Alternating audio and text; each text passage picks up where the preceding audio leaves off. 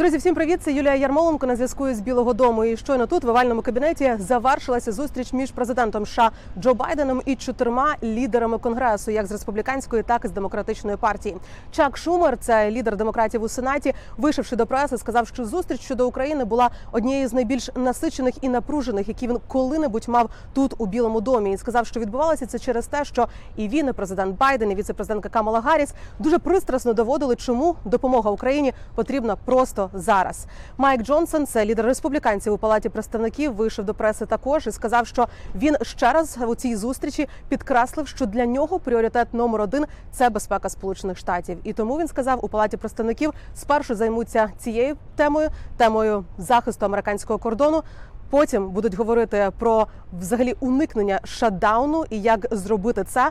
А вже потім будуть розглядати питання допомоги Україні. Він сказав, що зараз в палаті представників тривають дискусії, як найкраще просунутися у цьому питанні вперед. Але знову ж таки для нього питання номер один він наголосив це питання американської безпеки. Друзі, більше про це і детальніше я буду говорити у програмі Чистайм сьогодні о 22-й. Приєднуйтесь і також підписуйтеся на сторінки Голосу Америки української в соцмережах.